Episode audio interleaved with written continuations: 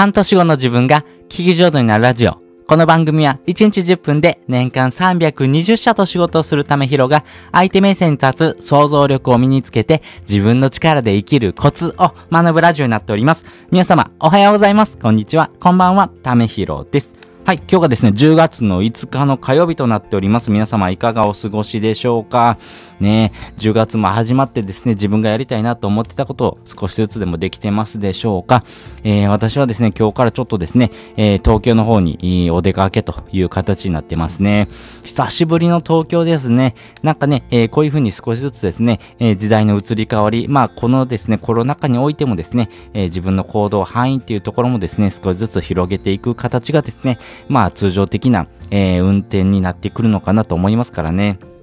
まあそういったところもですね、合わせながら頑張っていきましょうということで、今回はですね、今すぐ行動できない人って結構いますよね。行動した方がいいよ、行動した方がいいよって言うんですけども、それはですね、なぜ行動できるのかできないのかっていうところのですね、線引きっていうのがあります。行動するためにはですね、どうした方がいいのか、そして行動する前が大事ということをですね、皆さんご存知でしょうか。えっ、ー、とですね、事前の準備っていうことがですね、やっぱり行動できる、スタートできる差がですね、生まれるきっかけになります。まあ、例えばですけども、そうだな、100メートル走。で、考えてみてくださいね。100メートル走。皆さんですね、100メートル走、よーい、ドンで、スタートを切れるっていう人はですね、やっぱり事前の準備ですね、ストレッチとかですね、事前にですね、ちょっと体を温める行為をしてるからこそですね、えー、しっかりとしたスタートを切れるんですね。なかなかですね、そのスタートをを切る前のですね、段階の準備をですね、整ってないとですね、途中でですね、えー、体を故障したりとかですね、やっぱりちょ、ちょっとですね、えー、体の動きがですね、悪かったりとかですね、やっぱり不調っていう原因がですね、そこに現れてきます。なので、えー、今すぐスタートを切った方がいいよ、行動した方がいいよって言うんだったら、行動する前の準備してますかっていうことをですね、考えてもらいたいなと思います。じゃあ、その、えー、行動する前の段階、何した方がいいのっていうことなんですけども、3つに、絞ったですね、えー、行動のですね、コツっていうのをですね、まとめておりますんで、先にそちらの方、結論ですね、お話しします。まず一つ目、やらないことを決めましょう。二つ目、フロー状態を作る。これ解説しますね。三つ目、意味付けです。それぞれ解説をしていきます。まず一つ目、やらないことを決めるということですね。まあ、あの、今すぐですね、スタートを切りましょうよと言うんですけども、まずですね、えー、失敗しないというよりもですね、えー、まあ、あのー成功するっていうことをですね、えー、目指して行動してほしいんですけども、まあ負けないっていうことをですね、前提に考えたらですね、やっぱりやらないことをですね、少しずつ減らしていくっていうことがですね、大事になっていきます。やらないことを減らしていくことによってですね、えー、自分の行動すること、そしてやりたかったことにですね、えー、フォーカスは当たりますんでね。なので、少しずつででもいいので、行動するためにはですね、やらないことをですね、決めておきましょう。普段のですね、生活の中で、えー、やらないことをですね、どのように決めていくかということをですね、えー、考えておくのがいいかなと思います。まあ、やらないことっていうところはですね、えー、自分ができないこと、そしてやりたくないこと。まあ、これはやらないですよね。で、次にですね、えー、自分がですね、できるけども、えー、疲れちゃうようなこと。これもですね、やめちゃった方がいいなと思います。まあね、自分の中でですね、え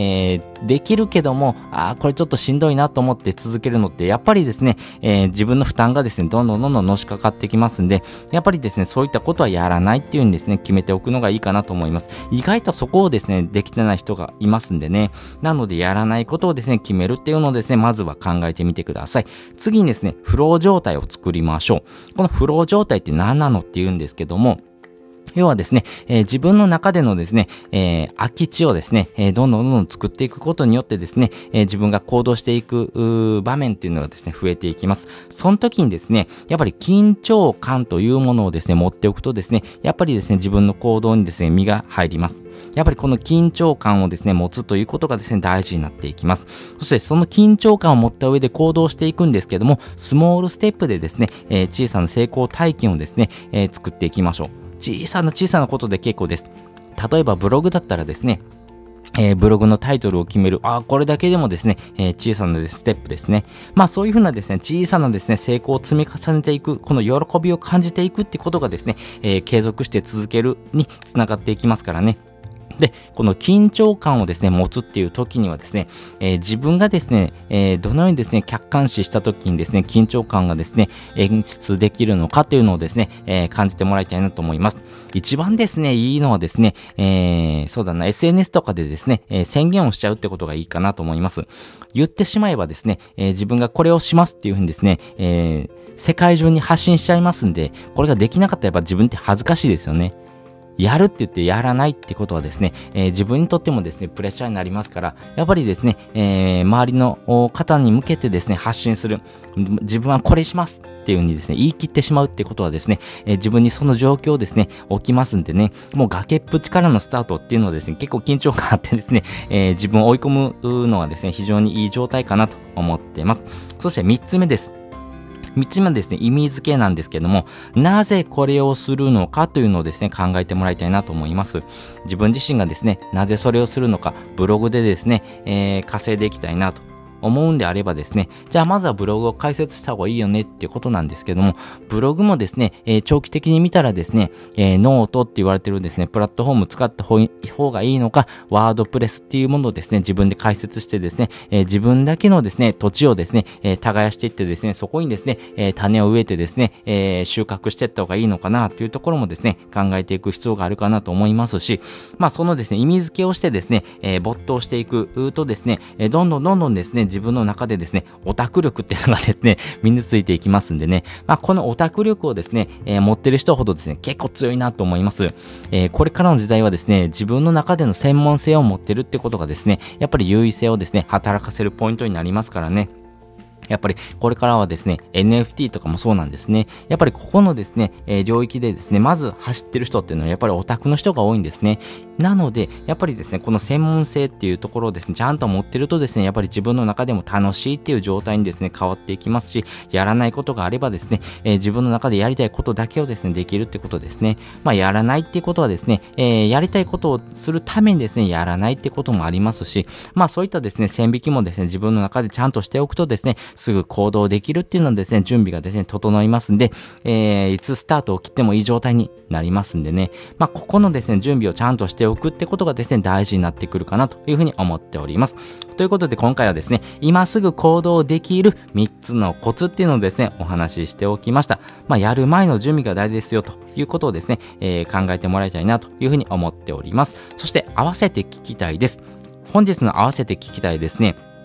頑固なこだわりを捨てる3つのコツっていうのをですね、概要欄にリンク載せております。あなたのですね、えー、持ってる頑固なこだわりって何ですか？このこだわりをですね、捨てるっていうことがですね、えー、新しい自分に出会う一つのきっかけになるかなと思います。このこだわりっていうものはですね、自分の中でですね、えー、持っておくっていうものも必要にはなるんですけども、周りからするとですね、そのこだわりいらないよねってことがよくありますよね。ラーメン屋さんでもですね、えそのこだわりいなくていいんじゃないのとかですね、ありませんか？自分の中でですね、えー、この温度で食べてほしいんだとかですね、こだわり。それお客さんが決めることでしょとかですね、いろんなことあるんですね。なんで、やっぱりこのこだわりってことを捨てていくとですね、えー、自分の中でもですね、えー、それを受け入れてですね、新しいことにチャレンジしていく、そのですね、え、空白のですね、え空間を作っていくことにつながっていきますし、それがですね、え持っておくとですね、相手もですね、え流動的に対応力がですね、どんどんどんどん増していきますからね、このですね、え時代の移り変わりが早いですね、え現代においてはこの対応力っていうのが大事になってくるので、このこだわりがあるとですね、どうしてもですね、自分の中でも抵抗感がですね、生まれてくるので、やっぱりここはですね、捨てた方がいいよねってことなんですけどまあ、捨てられないのがですね、えー、人間です。ですが、えー、3つのコツをですね、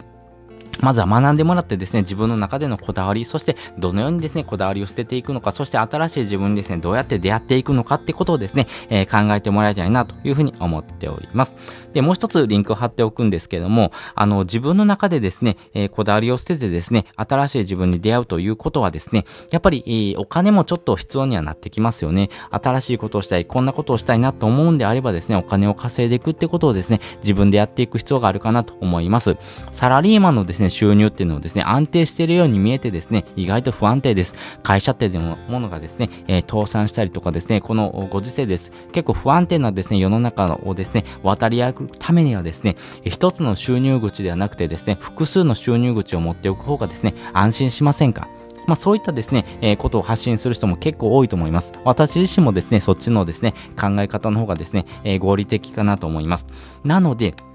自分の中でですね、お金を稼いでいきたいなっていう方がですね、まず始められるのはですね、文章力をですね、鍛えるのがいいかなと思います。これはですね、えー、本当に、え、自分の力でお金を稼いでいくためのですね、えー、処方的なところですけども、これを持ってるとですね、全ビジネスパーソンはですね、役に立ちます。これどういうことかというとですね、えー、メールでもそうなんですね、えー、企画書を作るでもそうなんですね、報告書を作るでもそうなんですね、わかりやすい文章を作れる人ほどですね、えー、出世していきます。わかりやすい文章を作れるためにはですね、えー、自分の文章力っていうのを上げていく必要があります。そして文章力っていうのはですね、今からでもですね、上げることってできるんですね。ですけども、このですね、つまずくポイントっていうのをですね、ちゃんと押さえておくっていうのが大事になっていきます。そしてですね、書くという行為に対してですね、ちょっとですね、苦手意識を持っている方が結構多いなという風なですね、印象を持っています。そういった方にですね、ぜひ読んでもらいたいですね、本がありまして、それがですね、書くのがしんどいって本なんですね。